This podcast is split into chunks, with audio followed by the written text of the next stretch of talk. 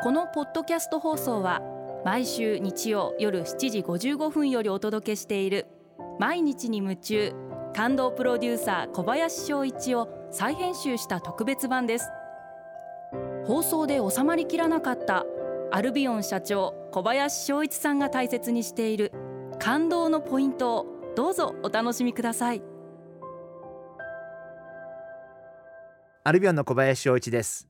ベンチャー企業って感動じゃないですか？私が今から三十数年前にアルビオに入った頃はアルビオもまだまだ売り上げも今の3分の1以下でまあ本当に規模はまだ大きくなくてでもだからこそいろんなことやらなきゃいけなくて本当に経理から総務から人事から営業からものづくりからいろんな分野を見なきゃいけなくて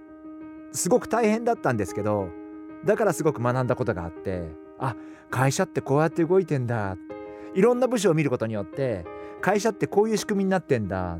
こういうシステムなんだっていうことをすごく学びました。まあそういった意味で私は実は昔からベンチャー企業っていうことにすごく興味があってなんか夢を持って会社を作って最初は社員が1人か2人でそれがだんだんだんだん売り上げが500万になって1000万になって1億円になってメンバーが2人が5人になって10人になってっていう姿がすごく好きで本当にそういうことがすごく楽しいなとかなんかとても夢があるなっていうふうに思っていて私はそういった意味でベンチャー企業の方々と会うのはすごく楽しくって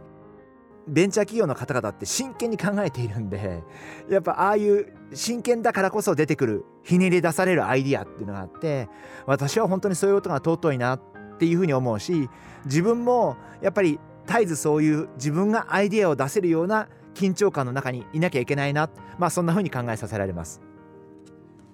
やっぱりベンチャーの方々で一番感じるのはその創業の時のこんなことやったらいいんじゃないかなっていうそのアイディアっていうかそれが本当にすごく聞いててなんか楽しいなと思っていてまああのよく知ってる会社の中では例えば、えー、京都でもベンチャーといってもだいぶ大きくなりましたけどマイファームって会社があって彼は一番最初に日本にこんだけ休耕地が増えてきてそれを休耕地を借り上げてまあ小さく小分けにして週末農家さんに貸し出す。本当に月々数千円で貸し出すってことから始めて、まあ、今だいぶ会社として大きくなりましたけどなんかそういう最初のアイデアって誰も想像しないような誰も思い浮かばないようなアイデアを必死になって考えてそのアイデアを思いついてそれを実行に移してそして会社が少しずつ成長していく。なんかそういうプロセスを見るのがあの本当に楽しいなっていうふうに思います。私の考えはベンチャー企業イコール資産が夢しかない会社。つまりお金はない売り上げはない人はいない。ベンチャー企業の資産って夢しかないんですよ。でもだから輝いてるしだから素敵だしだから私も惹かれるしそこから学べるし夢がみんなを支えるんですよ。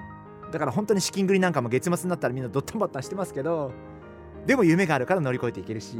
その緊張感の中で夢だけを頼りに生きていくっていうそういう尊さって本当私は素晴らしいなっていうふうに思ってます。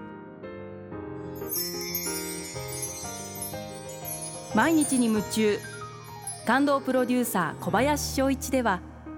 あなたからの仕事のお悩みを受け付けています。番組ホームページにあるメッセージフォームから送ってください。お送りいただいた方の中から抽選でアルビオン化粧品のロングセラー化粧水薬用スキンコンディショナーエッセンシャルとソープをセットでプレゼントいたします。たくさんのメッセージをお待ちしています。